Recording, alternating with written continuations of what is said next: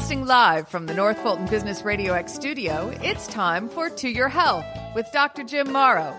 To Your Health is brought to you by Morrow Family Medicine, an award winning primary care practice which brings the care back to healthcare.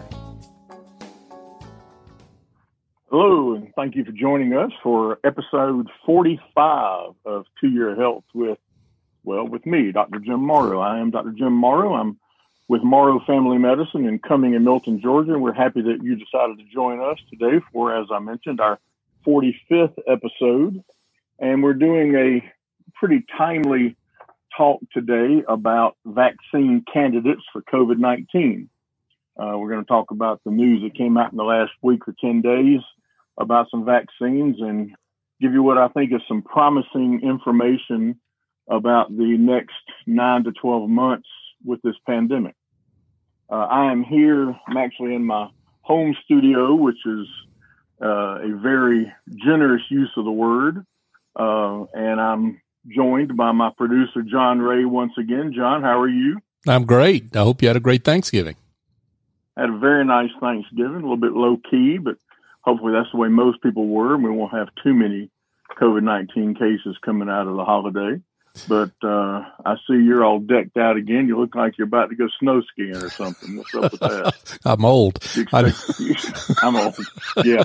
Well, nobody understands that like I do. I can yeah. promise. Well, so I, am going to get. I got right a question. Can I ask you a question oh. before we get started? Because I think our listeners might want to know this. I mean, you say you're in your right. studio and you got like two electric guitars hanging up, and I don't think your a lot of your patients know what a musician you are. I used to be. Uh, I am in what is currently my music room. It's in the basement of our place in Blue Ridge. And uh, I'm fortunate enough to be surrounded by some guitars that mean an awful lot to me. Uh, guitars that my dad actually got me growing up and through the years, for the most part, vast majority of them. Um, um, I'm blessed to have these. I'm sitting at my piano because we removed the table that I would be sitting at down here in order to do some changes.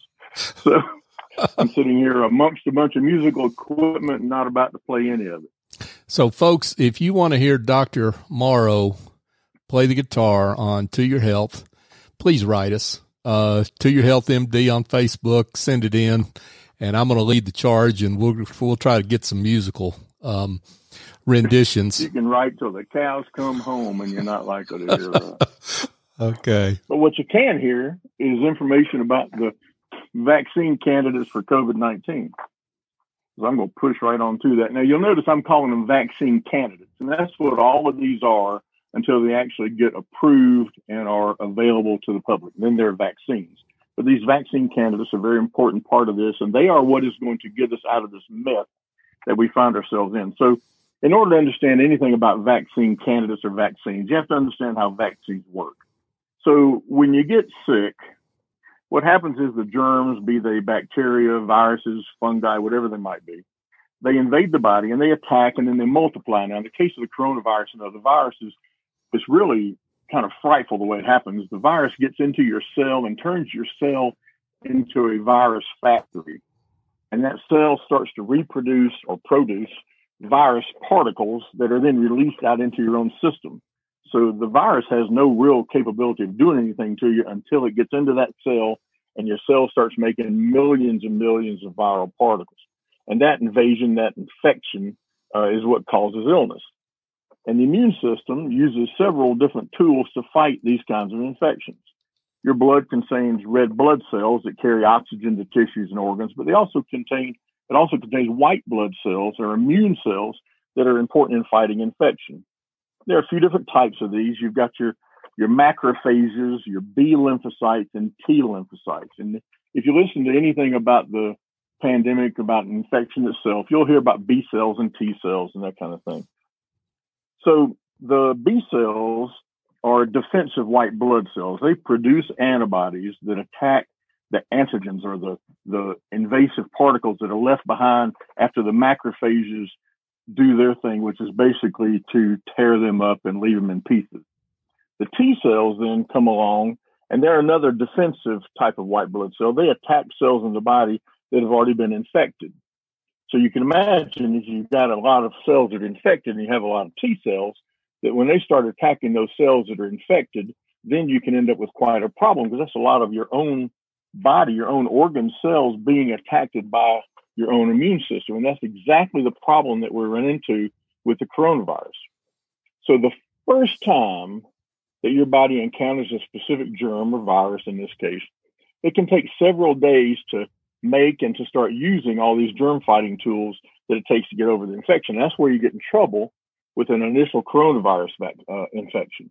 It takes a good little period of time for that to start happening. And after the infection, your immune system then remembers what it learned about how to protect it in the previous infection. And that's why you don't see people getting uh, COVID 19 repeatedly for the most part, because their immune system is good enough to see it the second time and say, Hey, I know you. I can make that antibody real quick and take care of you. And they do.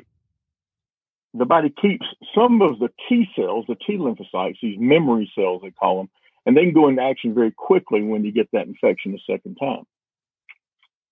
So currently in the United States, there is not yet an authorized or approved vaccine to prevent COVID 19.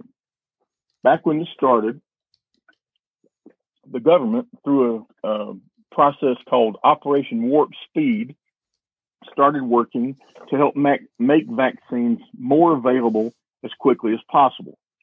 Now, if you don't know anything about vaccines, it's not uncommon for a vaccine to take 10 years to be produced. It's not at all uncommon. And there are some viruses that we've been trying to make vaccines against. Respiratory syncytial virus is the main one I can think of for 20 or more years, and we still haven't been able to make a vaccine to it. HIV, we can't, we don't have a vaccine for HIV, and it came around in the late 80s, I guess it was mid 80s, and and still no vaccine for that. But Operation Warp Speed has helped this process by guaranteeing that these pharmaceutical companies would not go broke trying to do this.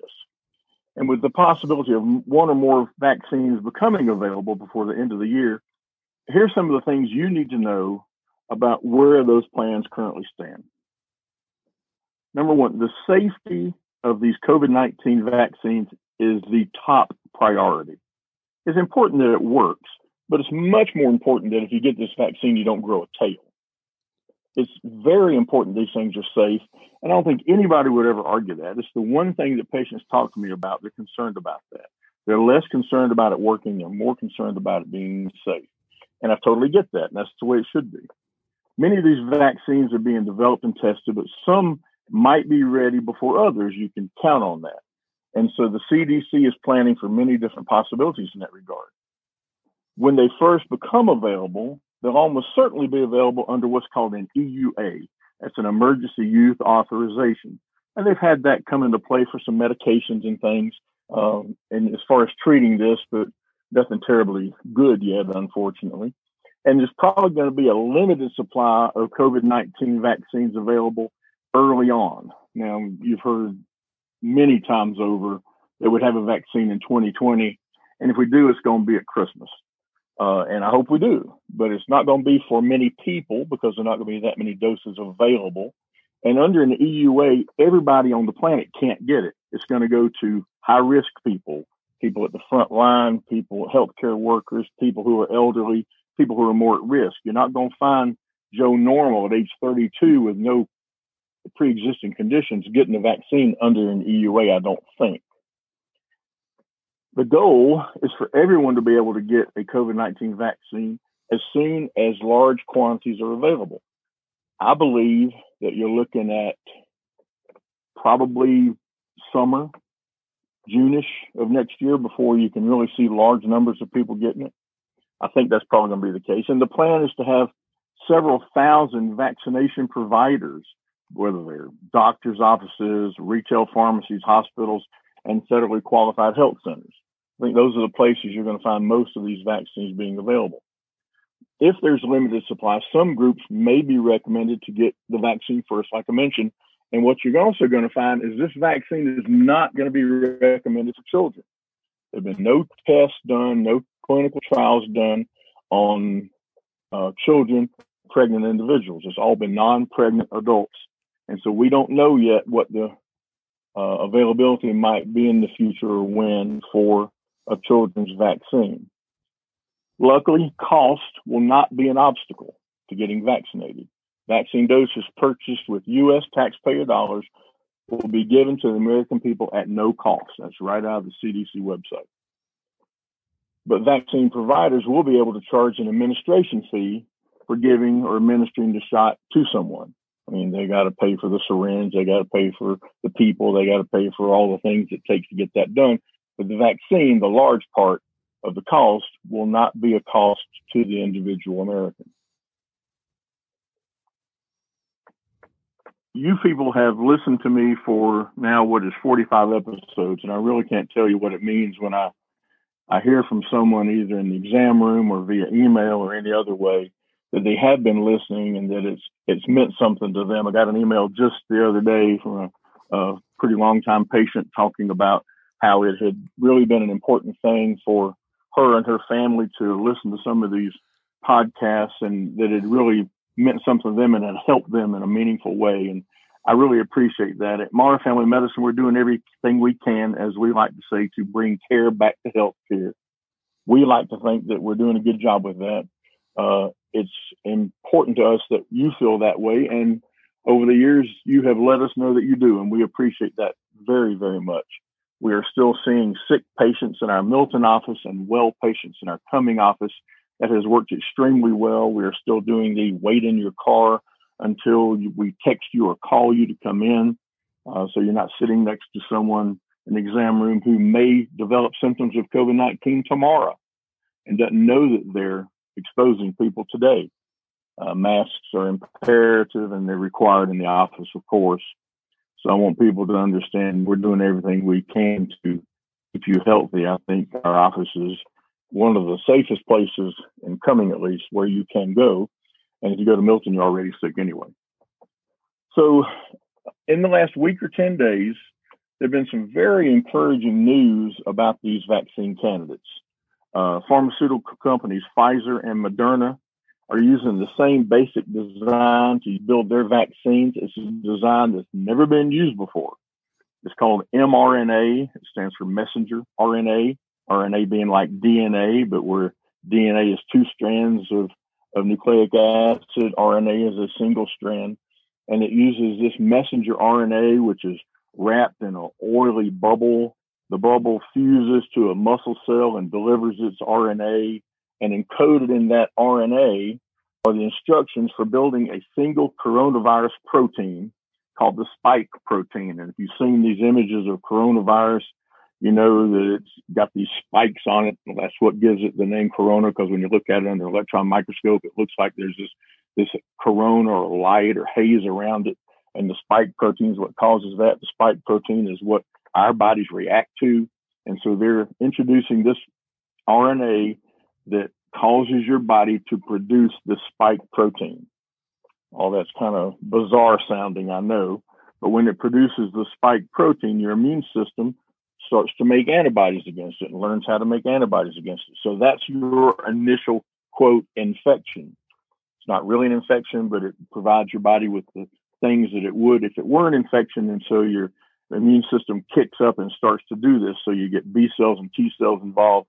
And then if you're exposed to COVID 19 or to coronavirus and would develop COVID 19, then your body fights that off in a hurry and you end up not getting sick. And the numbers are very impressive in the early data. So scientists have investigated these mRNA vaccines for years. Like I said, they've never been able to use them before. People were skeptic about how well how well they would work. And the two preliminary reports from both Moderna and Pfizer suggest this type of vaccine can work very well.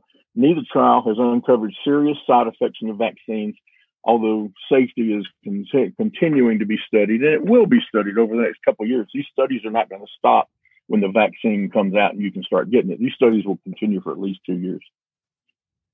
So the Moderna vaccine is uh, one that came out first with their their data.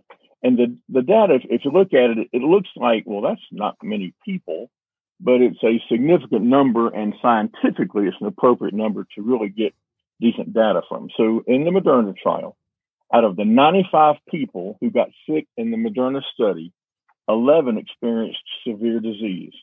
None of these 11 were vaccinated. So preventing severe disease, it was 100%. And that's obviously very important. So it, it was actually 94.5, I think, percent in preventing disease at all, but it was 100% effective in preventing serious disease. That's hospitalization and such. It, it couldn't have been better, really. Uh, this indicates that Moderna's vaccine doesn't just block the virus in most cases, but also shields the people who do get sick from the worst outcomes of this disease. It also eases some concern that a vaccine for COVID 19 may make the disease worse and not better. Now, that sounds kind of strange, but dengue fever is an example of a viral illness that they found that if you had the vaccine and then you were exposed to dengue fever, in some cases, you could have a worse uh, process of the disease than if you had not had the vaccine. They're not finding any of this at all with the mRNA vaccines. Moderna took a billion dollars from Operation Warp Speed. Now, the reason they do that is because there's a lot of risk involved in making these vaccines. If they get if they get a vaccine a candidate that they think will work and then they find that it's not safe, they would have spent about that much money to get to the point of learning that it would not be safe or it would not work. And so Operation Warp Speed basically filled that bill for them and, and took that off their plate. The Pfizer vaccine, which is really a, a vaccine candidate that's being produced by both Pfizer and an English company called BioNTech, the Pfizer company didn't take any money at all from Operation Warp Speed, but they do have a distribution agreement with the government so that if they come up with a vaccine, they'll have a way to get it to market and be one of the players in this vaccine process. So Pfizer said on, I think it was Wednesday a week ago, that this vaccine was 95% effective and had no serious side effects. Now I'm going to stop there for a second about side effects because I've already been seeing things on Facebook and social other forms of social media, and people sent me messages about hearing about side effects of the vaccine. And yes, there will be some side effects with the vaccine, I can promise you. But just like the shingles vaccine and the pneumonia vaccine that we have, uh, the side effects are generally body aches, fatigue, low grade fever. That's pretty much what you get. It's like with a lot of things. It's it's going to have some side effects, but it's not side effects that are, are life changing or life altering or threatening even. And so far, the, the side effects have been very, very minimal and really pretty much exactly what you would expect from any kind of vaccine that you get like this. The data showed that the vaccine prevented, the Pfizer vaccine prevented mild and severe forms of COVID 19. It was 94% effective in older adults which is very important. They're much more vulnerable to developing severe COVID 19. And sometimes they don't respond well to some types of vaccines. So getting that kind of number in, in older people, me, John Ray, that kind of people, is very encouraging. And Pfizer, like I mentioned, they developed this drug with its partner BioNTech, and the company's uh, planning to apply for an EUA, like I mentioned, very soon. And actually, I think Pfizer already has, and Moderna is applying for theirs either today or tomorrow, today being November 30th, 2020, the year that will not end. So, less than a year after researchers began working on a vaccine, they've got one that is a vaccine candidate that may very well be available in the not too distant future. And it is absolutely amazing to me that they've been able to do that. And of course, if you if you turn all of the vaccine machinery basically in the world toward one goal, this is the kind of thing that can happen. It's kind of like when they fixed I-85 down there in Atlanta. If they had that fire, everybody said it'd take them forever, and they finished it in six months or less and got a big bonus and everything, and because it was it was what they wanted to get done. And if you want to get something done, these people have proven that you can. So there's also information out on the third vaccine.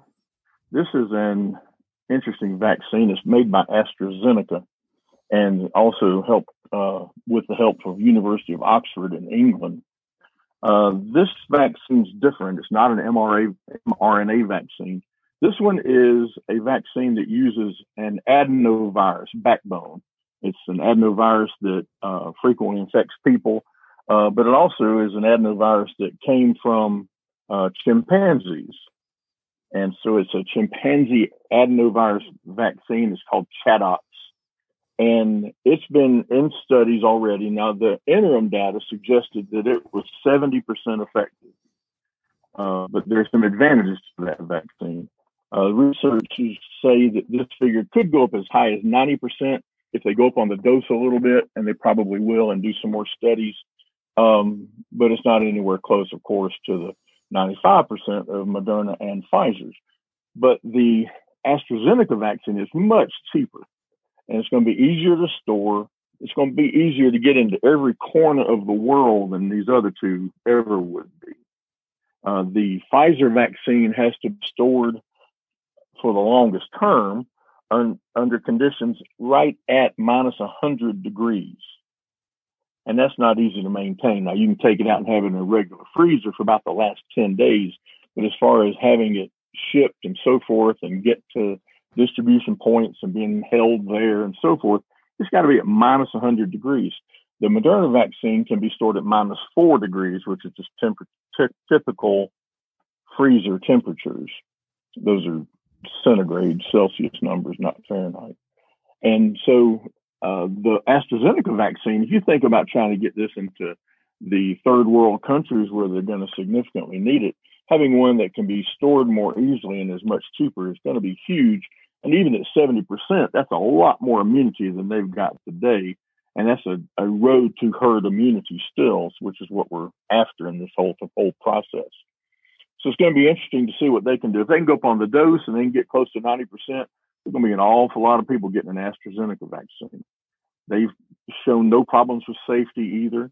They've had no issues with um, the vaccine in any significant way at all. They're just showing a little bit less protection. And like I said, they're hoping they can get there by changing the dose. So currently there are three vaccine candidates that have already released information. Uh, two have applied for an emergency use authorization from the FDA, and I believe they'll get it. And I think when they do, that within the next month, someone's going to start getting the vaccine for coronavirus. And I get asked very often what I'm going to do. Am I going to get it? And I tell you, I will get it. I will be the first one in line to get the vaccine. I'd prefer to have the mRNA vaccine, I believe, but uh, I'm going to get the first one that's available because I'm tired of this. And I hope that people will see it that way. I hope they will understand that the government's input into this has been monetary only. The government has no input into whether or not and I'm talking about the White House, has no input into whether or not this thing is available, whether or not it is approved by the FDA. The FDA stands alone in that. Uh, so I don't think you need to be worried about Trump or Biden or whoever it is you don't like having a say so in whether or not these vaccines are available. I think they're going to be, and I think it's the only way that we're going to get back to anything approaching where we were a year and a half ago. So a vaccine's on the way. It will be safe when it's released. There will be much, it's going to be much more effective than we first thought. You know, the FDA said that if it was 51% effective, it could be approved. Well, you know what's 51% effective? A mask is 51% effective. So I'm all for 90%. I'm all about that. People need to have an open mind about this and realize that politicians didn't make these vaccines. They're not involved like you think they might be. It's not going to be a problem. When the time comes and you're offered the vaccine, take it. And John, that's vaccine candidates for COVID 19. Preach on, preach on, brother. Um, a question though. To, I apologize. no, that's good. I think that's what people tune in for. Um, question though is, uh, once the vaccines are available, the how folks are prioritized. Well, we don't really know the details about that yet, but everything I'm seeing is elderly and then healthcare work- workers. And then um, I think that's all I've seen, really. So I don't, I don't know when I mentioned earlier the 32 year old Joe Normal might be able to get a vaccine. Mm. Um, the distribution plan has not been uh, put out there for everybody to see yet. Um, so we just we really don't know a great deal about that. Uh, people at risk, you know, whoever those might be, I think you can look for uh, assisted living facilities and places like that to get them very early on, nursing homes to get them very early on. Um, had an experience not long ago. A local nursing home had 24 cases of COVID and at least one death, and I think that was half of the people in the facility.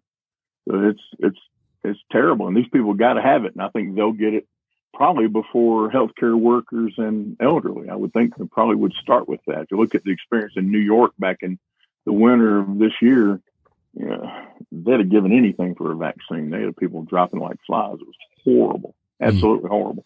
So I think those places will get it first, and then we'll see what happens after that. And I think several months ago, and th- th- you know, this whole thing has been evolving, and I think that's what people have trouble with is that yes, information evolves and science evolves, and it's it, this wasn't decided somewhere back in some foreign country back in February. I mean, this is science, and what we know about this evolves.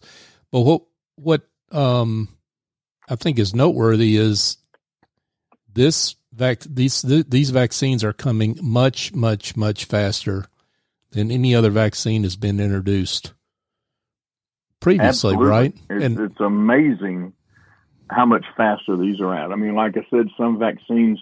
I think the shortest it's ever happened was six years, and I think that was measles. But uh, ten years is not uncommon, and some we just can't do. And to have a vaccine now less than a year since this virus emerged into the human population is it's a, a feat that we've never seen before in science.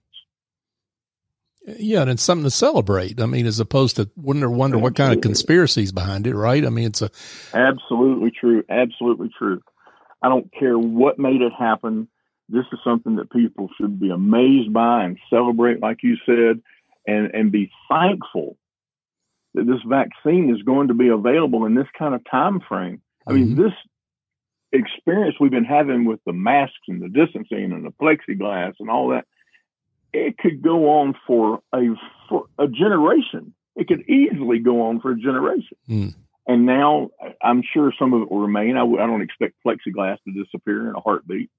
But, you know, hopefully we're going to be able to get back to being around people and going to dinner with friends without coming up sick two days later. Right. Now, you the side effects that you mentioned don't sound any more um, worse than like a flu vaccine, an influenza vaccine. Well, the flu shot for most people is a non-event. Most yeah. people get a flu shot; they don't have any side effects at all. Mm-hmm. But the shingles vaccine does give people some body aches and low grade fevers and fatigue. I tell everybody to get that on the Thursday or Friday if you're not busy on the weekend, so you have some time to to feel bad for a couple of days. You're not going to get sick. You're going to feel like you're going to get sick. And the pneumococcal vaccine, we've got two of those, and they both make you feel that way. And that's just your body generating good immunity. And some people get that from the flu vaccine, but not a great deal. But the the side effects are nil. They are nothing compared to even a mild case of coronavirus. And, and as I said in a podcast a few times ago, you know, dying from coronavirus is the worst thing that can happen to you, but it's not the most common bad thing that's happening to people. Mm-hmm. People are getting pulmonary fibrosis. If you end up in the hospital and you're on a ventilator, I'll promise you, and that's a word I do not use. I'll promise you, you're going to end up with pulmonary fibrosis before this is all over.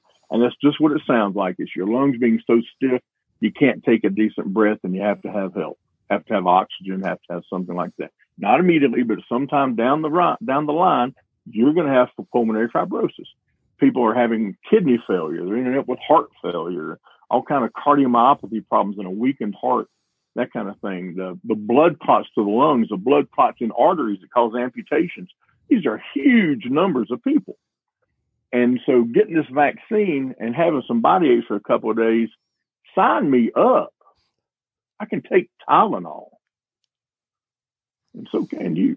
Absolutely. Absolutely. So, uh, one quick question uh, to wrap it up uh, from a listener here who asked, are you going to take requests when you, when you do your guitar recital? shoot you. I haven't played guitar much in the last tw- 20 years. I'm not going to play on a podcast. I got you all choked up there. but I will, I will take requests, but I will not play them.